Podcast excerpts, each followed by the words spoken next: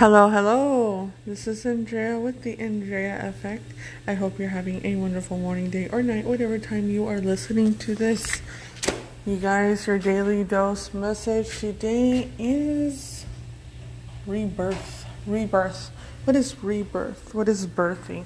Rebirth to me is the ability to recreate yourself at any age, at any point of your life through any circumstance and into whoever or whatever it is you're supposed to be doing, so as long as it aligns with your soul purpose.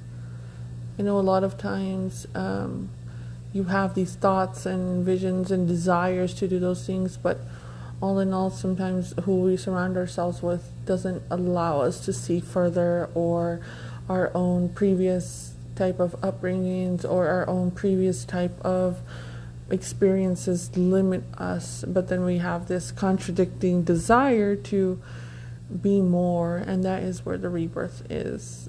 That's where the rebirth comes in, but not before the death. And the death of oneself, the death of one's ego, the death of one's past is also in part of uh, in part of the process if you guys are in that process right now where everything seems to be kind of like, what is this? Who am I?